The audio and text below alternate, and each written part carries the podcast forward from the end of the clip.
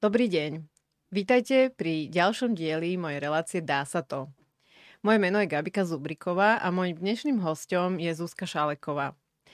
Je to žena, ktorá sa vie na Slovensko pozrieť aj z inej strany a to vďaka tomu, že 5 mesiacov dobrovoľničila v Rwande. Ahoj Zuzka, vítaj v Dá sa to. Ahojte, ďakujem Gabi za pozvanie, veľmi rada som prišla. Dobre Zuzi, tak uh, povedz nám, prečo si išla do Rwandy? Niekde, neviem kde v mojom živote sa vo mne zrodila taká túžba ísť naštíviť Afriku a v zásade mi bolo jedno, že, že ktorú krajinu. Strašne ma lákalo, alebo vždy ma lákalo zažiť tú kultúru, vidieť tých ľudí. Ja som mala teda také v hlave obrazy, také tie najčastejšie, že, že tá kultúra je veľmi farebná, veľmi veselá, taká autentická a veľmi som tak túžila ísť a žiť medzi tými ľuďmi a zažiť to na vlastnej koži. A v podstate mm, mi nikdy ani nenapadlo ísť tam nejako inak, iným spôsobom ako dobrovoľnícky. Takže mm, zhruba rok a pol dozadu, alebo už to budú teda aj dva roky, sa mi to nejako podarilo a vycestovala som. A ako sa ti to teda podarilo? Že ako sa dá pracujúcemu človeku odísť na 5 mesiacov? No dá sa to dvoma spôsobmi. Uh, buď sa ten pracujúci človek odhodlá a dá výpoveď a odíde, alebo má takých uh, šéfov a teda celé pracovné prostredie aj kolegov, ktorí ho podržia, pochopia, že teda pre nejaký dôvod tam ide, tie dôvody môžu byť rôzne a pustia ho. A teda ja som kombinácia tých dvoch. Mňa teda pustili z práce, že kolegovia sa k tomu veľmi tak pozitívne postavili, aj, aj veľmi ma pozbudili, ale pokiaľ by ma nepustili, tak by som aj tak išla. A stalo sa to tak, že jednoducho jeden deň prišla ponuka a o týždeň som teda na ňu kývla. Uh-huh. Po tom, čo mi moji kolegovia povedali, že ma podržia a o dva mesiace som letela. Ale teda mala si vlastne neplatené voľno. Mala som neplatené voľno. Nazvali sme to, alebo voláme to sabatikal, lebo naozaj to bola taká situácia, že nebolo to úplne že čistá jasná. Ako keby to moje rozhodnutie bolo čistá jasné, ale nebolo to také, že všetko je v pohode, tak idem, ale aj som to tak cítila, že potrebujem takú pracovnú pauzu. Bola som taká vyslovene vyhoretá, že cítila som veľkú únavu, mala som problém so sústredením a podobne, čiže som si povedala, že, že kedy, keď nie teraz, že teraz je taký dobrý čas aj, aj si trošku oddychnúť, možno, že odísť od tých vecí a splniť si aj ten sen. Povedz nám o tom, že ako to dobrovoľničenie tam prebiehalo, čo si tam teda robila Mňa vyslala Slovenská katolická charita, ktorá má v Afrike, vo východnej Afrike dva projekty. Najdlhší čas, alebo tých uh, no, tie 4 mesiace alebo 3,5, ja som tam bola zhruba tak 4,5 mesiace, čiže 4 mesiace som bola v Rwande, v dedinke Kibeho, kde som pomáhala s mojou spoludobrovoľničkou v takom predškolskom centre pre detičky, zhruba od tých 3 do 6-7 rokov. A, a tam sme mali na starosti takú chod toho centra. Čiže nebola som tam ako učiteľka alebo ako animátorka, čo sú teda také najčastejšie predstavy o tej Afrike, že ako sa tam chodí dobrovoľničiť. Uh, ale my sme mali na starosti zabezpečenie chodu toho centra, čiže robili sme všetko možné, že starali sme sa o, o zamestnancov, um, o to, aby vždy bolo nakúpené dostatočne, dostatočné množstvo surovín, lebo vlastne detičky u nás dostávali aj jesť. Uh, potom bolo, bolo to tak nastavené, že, že sme kontrolovali aj hygienu detí napríklad, kontrolovali sme, že či sú, či sú zdravé, ako sú oblečené, či nepotrebujú niečo naviac, alebo ani, nie že naviac, ale taký štandard. Tie deti, oni tam aj bývali? Uh, to boli deti, oni dochádzali, uh-huh. uh, oni bývali vlastne v dedinách okolo ta, tej šk- škôlky uh, a my sme ich vyberali, že vždycky to bola podmienka, alebo teda tí dobrovoľníci, ktorí tam práve boli, tak bola podmienka, že, že je to škôlka pre deti, ktoré sú také ako najchudobnejšie, najviac potrebujú tú pomoc, takže tam sme vždycky chodili domov a hodnotili tú situáciu na základe rozhovorov a potom sa aj prijali do toho centra. Čiže fungovalo to aj tak, že keď sme videli, že nejaké dieťa je zanedbané, tak sme zavolali rodičov, povedali im, že môžu si prísť odrobiť oblečenie alebo topánky, alebo teda nejaké kilo, kilo múky, alebo čo potrebovali a vždycky buď za jeden pracovný deň alebo za dva pracovné dní to potom to dieťa dostalo. Čiže aj toto sme robili, takže taký, taká komplexná starostlivosť o to centrum. Uh-huh. A keby si nám teda ešte tak skúsila popísať, o, ako funguje teda tá práca tej katolíckej charity tam, hej, že teda oni tam mm-hmm. majú takúto nejakú škôlku a mm-hmm. vybe- centrum. centrum a vyberajú si tie najchudobnejšie deti, ktorým potom vlastne poskytnú nejaké také pred, predškolské vzdelávanie. Áno. A aj nejaké tie základné potreby ako jedlo a Áno. ošatenie. Presne tak, uh, presne tak to je, lebo tie detičky uh, často vlastne počas toho dňa by bez nás ani nemali ani jedno jedlo. Takže je to spojené takéto, že áno, učia sa, aby, aby jednoducho, keď prídu na základnú školu, tak stíhali tým svojim rovesníkom. A do toho napríklad si aj zuby u nás umývali, že mali také tie základy hygieny a mali obed každý deň. A potom vlastne večer idú zase domov a zase okolo, ráno prišli. A okolo 12. na obed vždy chodili domov Aha, a ráno čiže to bolo len do obeda. Mhm. Áno, áno. Nie na celý deň, ja som si to tak nie. na celý deň predstavila. Nie, nie. Uh-huh. Do 12. do 1. a potom my sme tam ostávali dlhšie podľa toho, či bolo treba niečo uh-huh. v tom centre ešte zariadiť alebo vybaviť. Alebo a tých takto. detí ste tam mali koľko? Keď som tam bola ja, tak vyše 70 a potom, čo som odišla, tak ešte sa prijali ďalších 30, čiže okolo 100, 100 detí je tam teraz. Uh-huh. No a teda ešte nám povedz o, o, o tom tvojom pobyte, že ako to teda prebiehalo. Vlastne Charita, ktorá ma vyslala, tak v podstate, ak sa pýtaš na náklady, tak všetko bolo hradené nimi. Ja som teda si hradila len nepovinné očkovania, lebo ja som ešte predtým, ako som nastúpila v Rwande, bola dva týždne v Ugande na druhom projekte mm, Charity a tam, je, tam by ma vlastne nepustili bez eh, žltej zimnice, bez očkovania. Čiže aj tu mi hradila charita a zvyšné očkovania som teda si platila sama, čo bolo do 300 eur. A teda prebieha to tak, že človek ide na oddelenie cudzokrajných chorôb, čo je aj tuto v Bratislave, aj v Košiciach, myslím, že aj v Martine, nie som si istá. A tam sa teda pobaví s lekárom, že do akých krajín ide a lekár mu odporúči, že aké všetky očkovania by mal dostať a ten človek sa rozhodne, že či, či chce tieto alebo tieto alebo ktoré. Ja som si teda dala všetky odporúčané. Um, to ju bolo dokopy 7, lebo ešte mi skončila aj tetanovka, takže, takže aj toto tam bolo. Ale netreba sa bať tých očkovaní. Môžu sa prejaviť nejaké, nejaké vedľajšie účinky. Ja som najhorší, čo som mala, že som mala strašne studené nohy po tej žltej zimnici. že tak studené nohy som ešte v živote nemala. Takže, mm, takže to bol taký môj najhorší, najhorší nejaký prejav a vlastne je to všetko v poriadku. Ani neviem o nikom z tých mojich spoludobrovoľníkov, že by mali nejaké iné prejavy, čiže nie je to nič zložité. Takže uh, toto som absolvovala pred cestou, takisto nejaká lekárska prehliadka tam musí byť, tá už je aj povinná, vtedy bola odporúčaná, teraz je povinná. A potom vlastne nejaký proces ten človek absolvuje, uh, ktorý má daná, tá daná vysielajúca organizácia nastavený a, a cestuje. No a čo sa týka financí, tak okrem teda týchto očkovaní a samozrejme nejaké bežnej prípravy, že som si nakúpila nejaké veci a podobne, tak som nemala žiadne ďalšie výdavky. Strava, poistenie, cestovné, ubytko bola hradená, boli hradeé.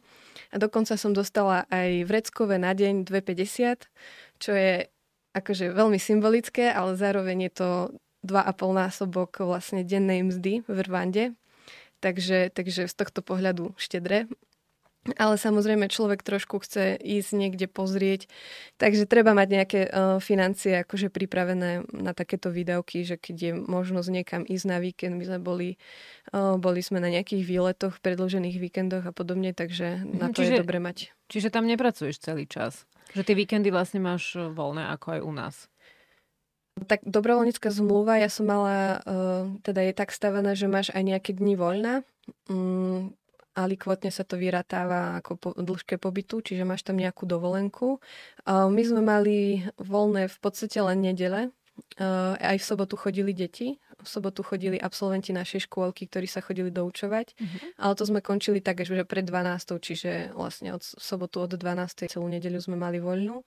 A keď sme teda niekam išli, tak sme poprosili tých zamestnancov, aby za nás zaskočili a sme si zobrali pr- proste deň voľna alebo takto, ale ja som tam bola krátko, čiže mm, ja som to nejako nevyužívala, že tí, tí ľudia, ktorí sú tam rok alebo tak, tak to je veľmi opodstatnené, že oni si musia držať tú psychohygienu mm-hmm. a, a je to dôležité, aby aj oni mali dovolenku.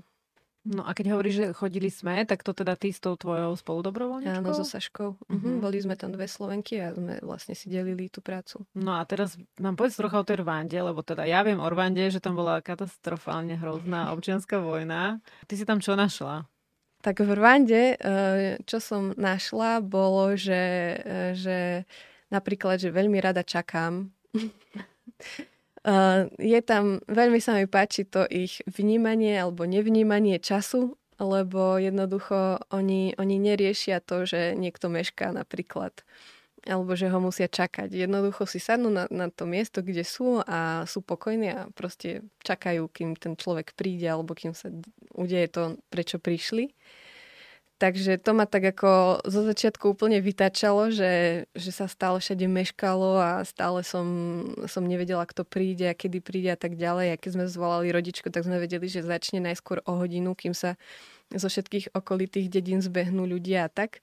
A tak som si tak hovorila, tak čo sa s tým dá robiť? No, môžem sa tu ako rozčulovať nad tým, môžem nad tým kľúčiť hlavu, hlavou, alebo jednoducho môžem si začať všímať, že čo, čím prečo to robia. No a všimla som si, že, že to je super. Človek sa sadne, čaká, uprace si v hlave, uh, porozmýšľa si úplne akože, že výborná vec, čakanie. Takže a musím povedať, že naozaj to akože dodržiavam. Keď som bola teraz uh, v decembri prepisovať niečo na policii, tak uh, som čakala 3,5 hodiny a s kľudom. Jednoducho som si premyslela celý svoj život a bola som spokojná. Čiže toto som sa tak naučila v Afrike, že, že na čo sa naháňať. Taktiež, čo bolo výborné, bolo, že ja som tam necítila stres, na, presne pre tento asi aspekt, že jednoducho robíš, čo môžeš v tom dni, čo sa ti nepodarí, tak aj zajtra je deň, že skúsiš to zase zajtra. Uh, nesmierne som si užívala také tie, ja to volám, že nové príchute života, že, že všetko tam inak vonia, všetko tam inak chutí, na doty je to proste všetko úplne iné, že dotknete sa toho dieťaťa, jednoducho má to, má to je to celé také iné. Uh, no, čiže, čiže to si tak človek všimne, aký je ten svet rozmanitý. A musím povedať, že naozaj to, že, že ma pustili z tej mojej práce, z Pontisu uh, a s tým, že mi povedali, že choď a hlavne sa len vráť, tak som si to mohla užívať úplne iným spôsobom, že ja som tam mala veľmi často také tie chvíľky, čo nazýva niekto, že pure happiness, že čisté šťastie lebo som bola úplne bezstarostná, že mohla som byť tu a teraz prítomná, um, pomáhať, alebo teda uh, prispievať niečím s nejakými svojimi talentmi tej, v tej komunite alebo takto a zároveň si tak všímať ten život. Čiže toto, toto mi veľmi naozaj veľa dalo, aj takú spruhu do života. A aj, aj som začala inak rozmýšľať nad vecami, aj som si veľmi psychicky oddychla aj keď nechcem to nejako idealizovať, aj by som bola nerada, keby to tak znelo, že nebolo to tam ľahké vôbec. Boli, boli chvíľky, keď som sedela na kraji posteli a som si hovorila, že, že čo teraz ďalej, že neviem, že je mi ťažko, alebo uh, doštípali ma blchy. Uh, som to musela ísť aj riešiť do nemocnice, ale jednoducho vedela som, asi to bolo pre mňa najpodstatnejšie, že som, že som presne na tom mieste, kde teraz mám byť a to mi dávalo ten, ten pocit toho šťastia. Mm-hmm. Zuzi, ty si sa zháčila a nepovedala si, že, že, že si tam bola pomáhať. Prečo? Pretože ja si myslím, že s týmto slovičkom treba narábať opatrne, lebo je tu veľmi taká, taká silná predstava uh, ľudí a cítila som to aj keď som tam išla, aj keď som sa vrátila, že niekedy stačí, že pochádzam z Európy alebo z toho teda bohatšieho sveta a automaticky tým, že sa presuniem do Afriky, tak pomáham. Ale nie je to vždy tak. Jednoducho um, niekedy ten človek, keď nepochopí tú rozvojovú spoluprácu alebo ten projekt, alebo iba to, že prečo tam je práve teraz, tak to môže uh, priniesť väčšiu galibu ako, ako nejaký, nejaký užitok. Ale naozaj nepoužívam to slovo, že bola som pomôcť niečomu, lebo keď som prišla domov, tak som fakt mala, mal, mal takú dušičku, že dúfam, že som tam niečím prispela, ale zároveň som vedela, že ja som naozaj veľa načerpala. Čiže Čiže bol to naopak, že proste tí ľudia v tej Rwande veľmi pomohli mne. No a predpokladám, že ty si asi nemala nejaké veľké predsudky o tej krajine, veď tak o, asi si rozhľadená, asi si si aj naštudovala, vedela si kam ideš, ale teda čo bolo také, čo ťa fakt prekvapilo? Prekvapila ma Rwanda, aká je zelená. To bolo neuveriteľné. Ešte v živote som nič také krásne nevidela, akože takú krásnu krajinu. Hej, čiže žiadne vysušené Sahary, hej? Žiadne, Africké, žiadne levy, nie. Dokonca ja som tam bola v čase 2019 júl, neviem, či si pamätáte, bol, bolo hrozné teplo v Európe, že tu ľudia proste pri fontánach sedeli a nevedeli, čo so sebou, bolo vyše 40 stupňov. Tak ja som, všetci kamoši mi písali, že čo, žiješ tam? A ja, že jasné, že príďte sa tu schladiť obdobie dažďov, kosa. Ja som akurát v tom čase bola v Kenii, lebo sme teda vycestovali aj do Kene a ľudia tam chodili v čižmách a v kabatoch v Nairobi. Čiže e, ja som chodila s bosými nohami a so sukňou, lebo som teda nič iné nemala zbalené a ľudia okolo mňa v kabatoch a v, a v čižmách. Čiže... Počkaj, ale nebola si bosa. Uh, nie, nie. Ako, ako mala som to panky, ale mala som... mala som teda bose nohy v týchto pankách. A bolo ti zima? Bola mi strašná kosa. tam bolo v Nairobi, je to ako naj, najchladnejší mesiac, tuším, bolo tam 17 stupňov, čiže mm-hmm. potom som vyťahovala leginy a v Rwande mi bolo veľmi často zima. Kibeho je 2000 metrov nad morom, no, tak to je vysoko. No. Takže tam, keď sa rozpršalo, tak som ceple gace vyťahovala. tam, keď pršalo, tak som si dávala teda viaceré vrstvy aj pod sukňu, lebo, lebo bola fakt, že zima. Predstav nám trocha tie deti, aby sme sa tak vedeli vizualizovať. Mm-hmm. Aké boli? Boli zlaté. ja to trošku možno, že tam dám do takého kontrastu, lebo teda tým, že som prišla do Ugandy, tam je druhé centrum, kde sa, kde sa Charita stará o deti, ktoré sú HIV pozitívne a tam je rôzny vek, čiže aj, aj staršie, aj mladšie, aj tak. Tak tiež som tam nabehla s tými svojimi predstavami, že ako príde medzi e, zlatučké usmievavé detičky s bielými zubami a cute a, a že sa to bude chcieť všetko mojkať, tak som tam prišla a zistila som, že to sú jednoducho puberťaci, ktorí sú úplne rovnakí ako naši puberťaci. Mali ma fakt, že hlboko v paži. Nejak sa akože nado mnou nezrušovali a tak. Ale potom som sa teda presunula do Rwandy a tam boli teda takéto zlaté malé detičky, o, veľmi milé také ako u nás na Slovensku. A ešte tým, že, že ja mám takú farbu vlasov ako mám, mám tie vlasy rovné, tak tie strašne rady tie detičky chytajú tie vlasy, že tam, tam ženy proste takéto vlasy nemajú. Jednoducho, že, že sú to také deti ako u nás, ale boli také veľmi láskavé, že ja som to mal veľmi rada, keď ma tak hladili po, po vlasoch, lebo tak jemnúčko, tak, tak veľmi milo. Čiže, čiže tie detičky sú také srdečné, mm, veľmi veselé, že naozaj, že keď sme mali, keď mali tanečnú alebo sme pustili hudbu, tam sa to hneď roztancovalo všetko. Ale čo bolo ešte vtipné, teda v Rande sa rozpráva kinyarvandou, anglicky tam veľmi nevedia, už vôbec nie tieto malé deti tak e, keď som im niečo potrebovala povedať, tak som im to povedala po slovensky a oni rozumeli, čo im hovorím. Čiže niekedy som povedala, daj to dole, vráť mi to a on mi to prišiel a vrátil. Tak som povedala, ďakujem. On bol spokojný a nejak Vidíš, na to, to nám to fungovalo. Až teraz vlastne uvedomila, že ako ste sa rozprávali. Tak... Ja s deťmi po slovensky. a, a, a to ako funguje? No, normálne. Dieťa prišlo, reč, natiahlo ruku. Reč že... tela proste, hej, mm, že, že, že sa dohodneš a, aj bez vlastne znalosti jazyka. Áno, a s detičkami to šlo. Ja si to vysvetľujem tým, že, je, že tie deti sú všade rovnaké a teda ten mozog sa vyvíja v tom detstve vedia úplne inak vyhodnocovať nejaké tie signály, aj sa rýchlejšie učia a podobne. Čiže s deťmi takto. A inak e, naši zamestnanci uh, vedeli po anglicky, takže oni nám všetci, všetko prekladali. Aj keď ste išli napríklad na tie výlety, tak asi po anglicky potom nie? Na výletoch áno, po anglicky. Uh, vlastne v Rwande je angličtina aj úradný jazyk, ale nevedia teda všetci po anglicky. Nevedia? Uh, nie, nie, nie. Iba tí, ktorí um, chodili aspoň na strednú školu. Oni, um, decka sa učia aj na základnej, ale tak to je také ako u nás hruba. A na tých turistických nejakých um, miestach, tak sme sa bez problémov vedeli v angličtine dohovoriť. Hej. No a po tej tvojej skúsenosti, po tých piatich mesiacoch, uh, myslíš si, že to má zmysel tam takto chodiť? Uh, áno, určite. Uh, tie projekty sú aj často závislé od dobrovoľníkov, čiže je tam naozaj títo ľudia, ktorí sú ochotní teda vymeniť ten svoj komfort za niečo takéto, lebo treba povedať, že, že je tam istý, istý diskomfort. Nie je to také, ako si, ako si každý myslí, že žijeme neviem kde. A... No aké to je? Uh, no mala som aj v Ugande, aj v Rwande som mala svoju kúpeľňu, napríklad s, tečúcou, s tečúcou vodou, uh, čiže to je úplný nadštandard a, a myslím si, že to najviac ľudí trápi, že ako sa tam budú umývať a podobne. V Rwande tým, že sme bývali v takom penzióne, tak sme mali dokonca aj pračku. V Ugande som si prala v rukách. Mm, Uganda bola také, také jednoduchšie podmienky, že to som mala naozaj na izbe postel, stôl a najdôležitejšiu vec na svete uh, moskytieru. A v Rwande som už mala akože také lepšie vybavenie, taká, taká izba z penzióna, čiže aj polička nejaká tam bola a tak.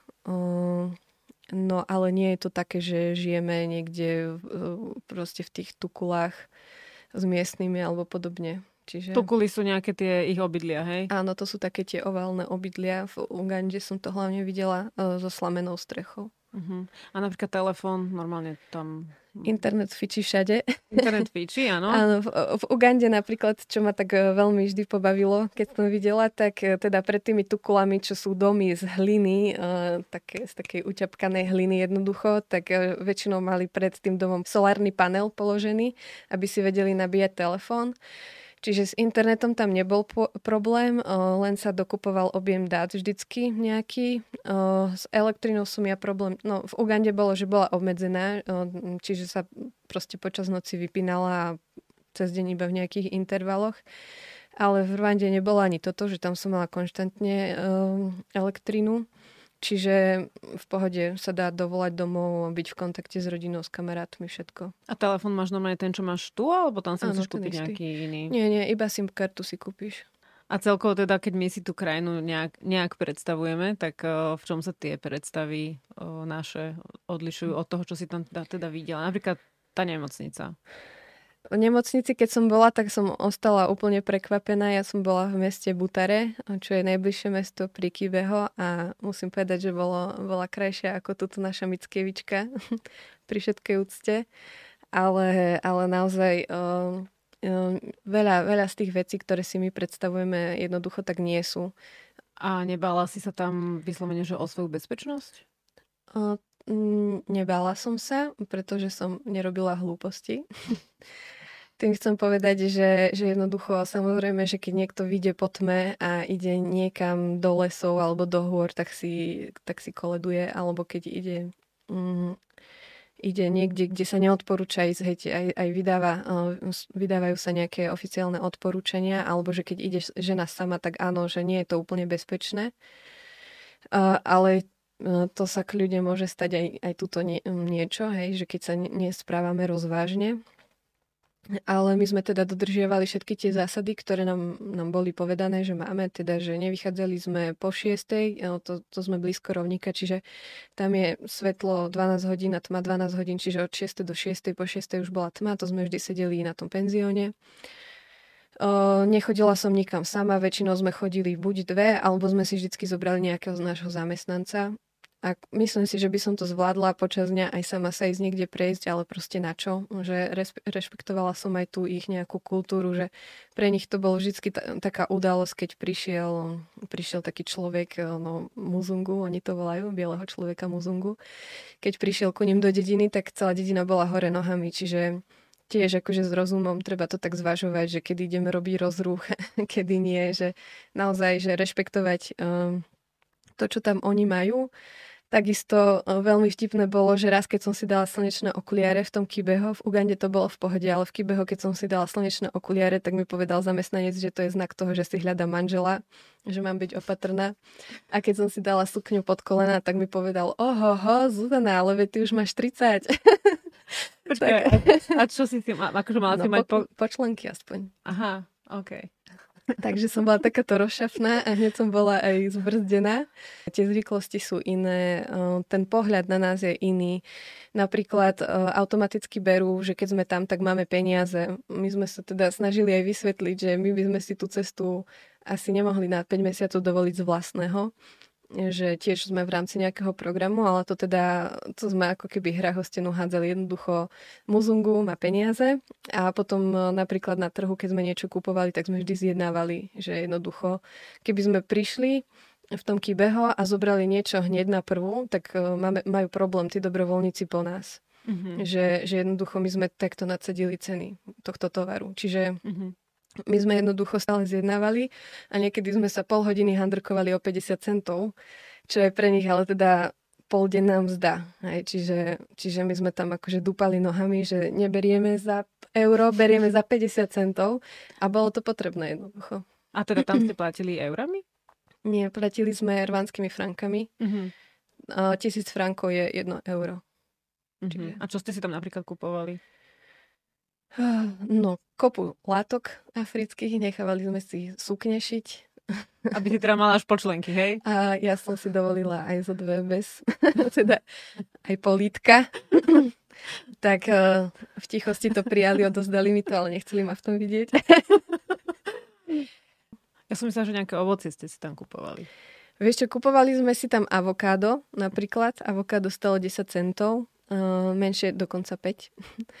ale to tiež je taká uh, taká predstava, že tam musí byť veľmi dobre, veľmi sladké ovocie, ale v tom kybe ho teda nebolo, lebo to je dosť vysoko, tam sa neurodí hoci čo. A mali sme tam také ovocie, že papaja, marakuja a takto, ale neboli nejaké, že, že božsky sladké, alebo ako by som to povedala, že v živote som nič lepšie nejedla. Mm-hmm. Tak uh, v Ugande, keď som bola, tak mali akorát sezónu manga, Takže to som od rána do večera jedla mango, lebo všade bolo, všade, všade.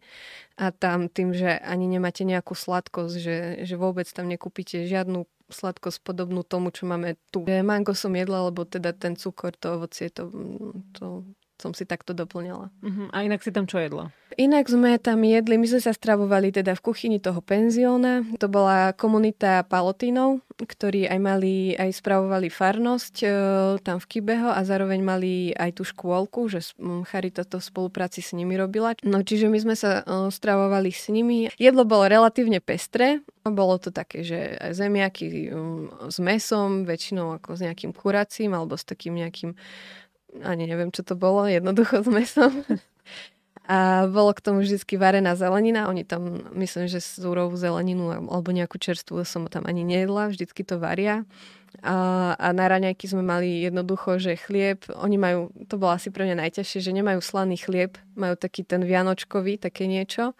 A k tomu nám vždy nakrajali cibuľu a, a, sír. V lepších dňoch bola aj nejaká praženica a to teda sme každý deň jedli, že sladkú vianočku s cibuľou. Takže ako bolo to na pohľad pestre, zároveň keď to ješ už 4 mesiace v kuse, tak už, už si myslíš, že už tú cibuľu snať si si spravila rezervu na celý život dopredu aj pre celú rodinu. Ale nestiažovala som sa, pretože, pretože naozaj naše deti nemali niekedy ani to druhé, tretie jedlo. No a potom, keď si sa vrátila, tak aké to bolo? Tak v prvom rade ma úplne prekvapilo, ja som naozaj snívala vyslovene počas toho môjho pôsobenia o niektorých napríklad druhoch potravín. Hej, samozrejme, že si predstavujete, že prídete do, domov a naklúšete jednoducho do nejakého hypermarketu a zrazu si nakúpite a budete jesť, lebo to konečne môžete. Takže napriek tomu, že som vyslovene snívala, tak ma úplne zarazilo, keď som prvýkrát po návrate vošla do takéhoto obchodu a videla som tam to všetkého plno a proste som zobrala tú vodu, po ktorú som prišla a odišla som preč, že zrazu som jednoducho pocitila, že to je absurdné, že toto mi je na čo. Čiže to bol taký, akože, taký šok pre mňa, že som takto zareagovala, nečakala som to ani ja sama od seba. A potom druhá zaujímavá vec bola, že ja som ako keby si nevedela, že ja som vystúpila vo Viedni, dala som nohu na zem a zrazu som ako keby zabudla, že som bola v tej Afrike. Že pamätala som si, že sa mi nejaké príhody, ktoré sa mi diali, ale nevedela som si vybaviť tú emóciu, ktorá sa mi k tomu viazala. A keď som si teda zistovala, že čo to je zajav, takže vraj sa to niekedy stáva, že keď bol niekto veľmi akože šťastný alebo mal takú veľmi dobrú nejakú skúsenosť, tak aby, aby, sa, aby sa tak nejako spametal, tak jednoducho nastane takáto, neviem to ani odborne pomenovať, niekto mi to iba tak hovoril, keď som sa na to pýtal, že čo to je. Uh, tak toto sa mi stalo, že ja som si ako keby pamätala, že čo sa stalo, ale nepamätala som si, nevedela som si vybaviť ten pocit šťastia alebo tú emóciu, keď som proste um, cestovala v Ugande autobusom, čo bol veľmi silný zážitok alebo tak. A vlastne vracia sa mi to až teraz, že asi rok po návrate sa mi to začalo tak akože vybavovať. Tom ďalší taký efekt, čo som mala, keď som prišla, vrátila som sa na svoj byt, otvorila som skriňu, tak som si povedala, že toto všetko musí ísť preč. Že naozaj, že som si tak veľmi uvedomila, v akom absurdnom prebytku tu sme A, a takto som, som sa s tým napríklad vyrovnávala, že som porozdávala svoje veci a naozaj som sa tak upokojila, že e, som tak pocitila, aké to je v živote mať ten pocit, že, že teraz som na tom správnom mieste a odvtedy ho tak, si to tak čekujem stále v sebe, že, že, že plním teda alebo uplatňujem tie dary, ktoré mám alebo som tu teraz na správnom mieste, že, že ten môj potenciál sa využíva Takže to som sa tam napríklad naučila. A keď si potom o, tam teda 4,5 mesiace bola v tej Rwande a potom si odišla, tak o, nebolo tým deťom smutno, alebo nebolo to také, že vlastne vytvoríš si nejaký vzťah a potom odídeš? Uh, vieš čo, neviem, myslím si, že bolo. Uh, um, áno, a myslím si, že, že toto je ako taký, uh, taká vec, že na ktorú treba byť pripravený, že sa neodchádza úplne ľahko. Mne vyslovene tie naše animatorky povedali, že mám si tak aj trošku strážiť, aby som sa napríklad nerozplakala pri rozlúčke, lebo že potom tie deti to strašne dojme a keď sa rozplače 75 detí, tak ako je to, je to fuška. Čiže uh, neviem úplne povedať, ako to prežívali po mojom odchode, pretože tie detičky ako nerozprávajú po anglicky, hej, že tam, tam neviem, ani neviem, ako nás vnímajú, že či vnímajú, že prišla, že či nás vnímajú, ako že sme stále tá istá, alebo ako, neviem, naozaj neviem to povedať.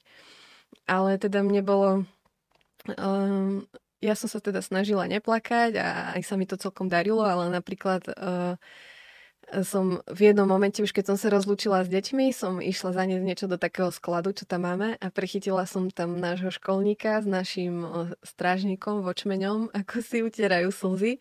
Tak som im povedala, že chalani, neblbnite, porevala som si s nimi a potom sme sa tak akože pozreli na seba a išli sme už vlastne vlastne sme sa rozlúčili a išli sme svojou cestou. Čiže si myslím, že nie je to ľahké ani, ani pre jednu, ani pre druhú stranu.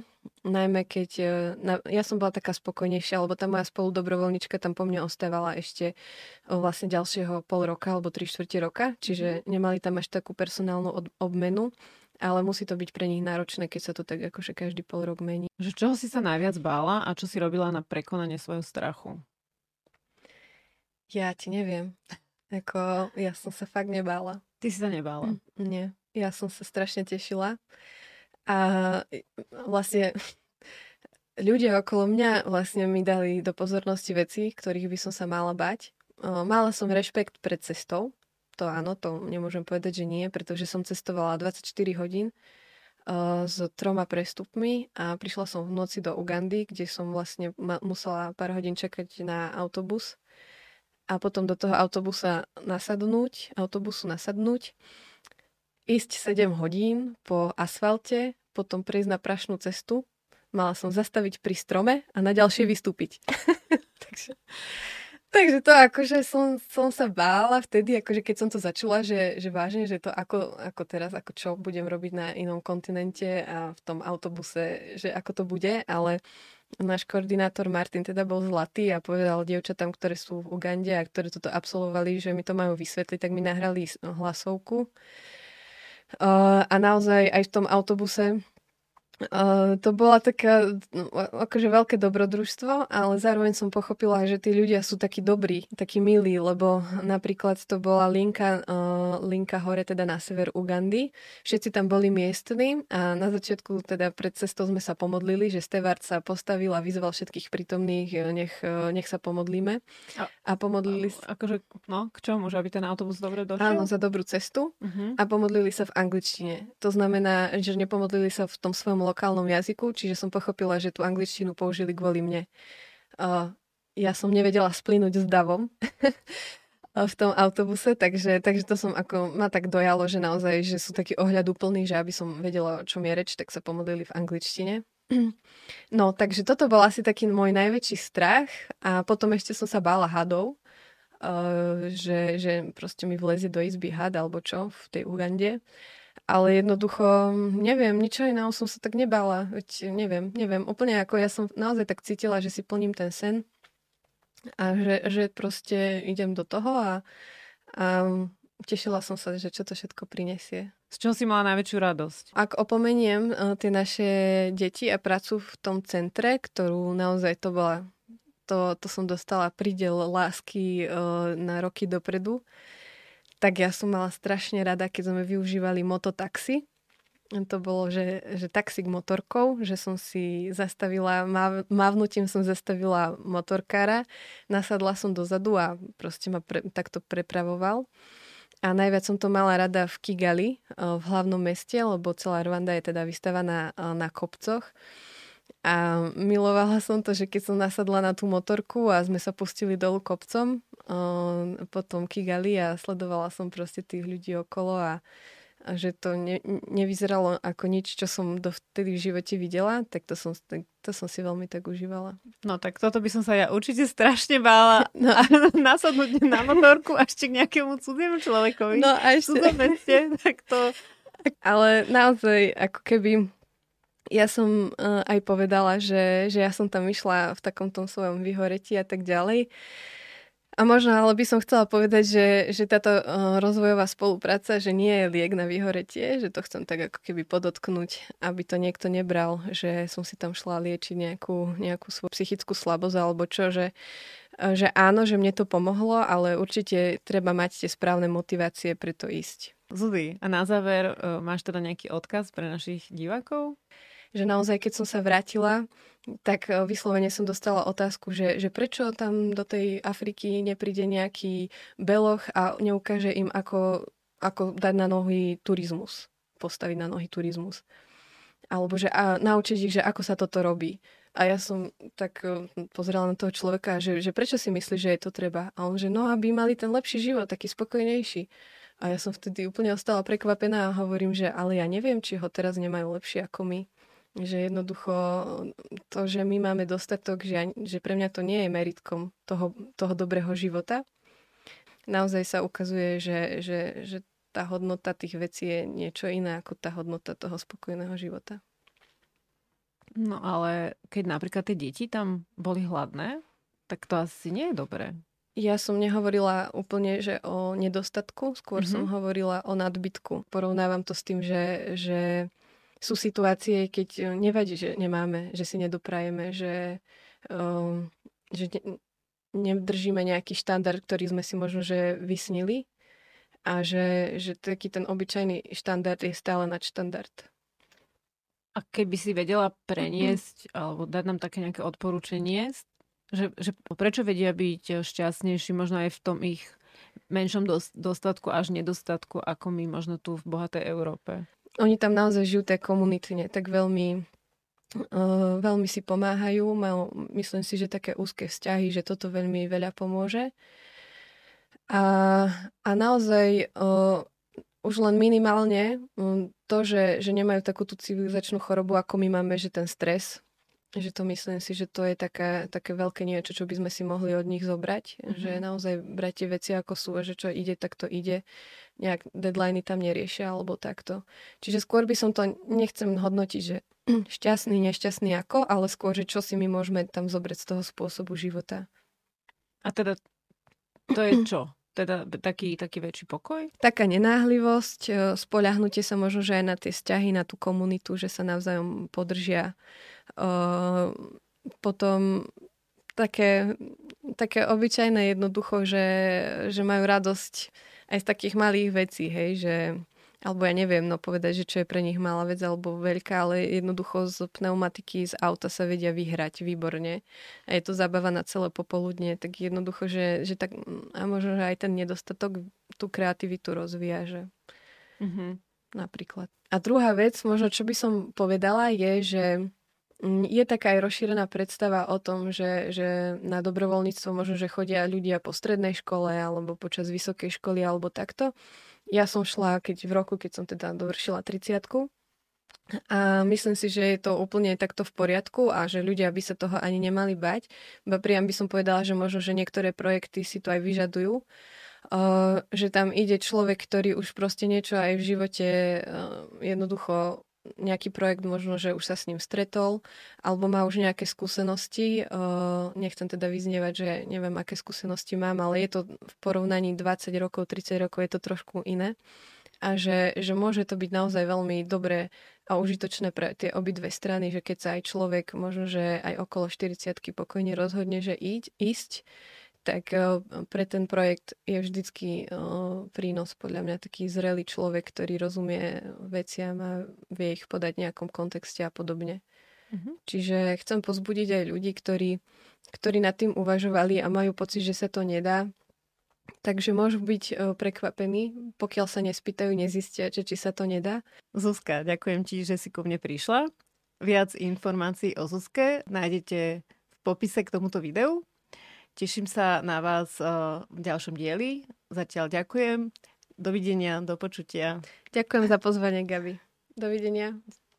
thank you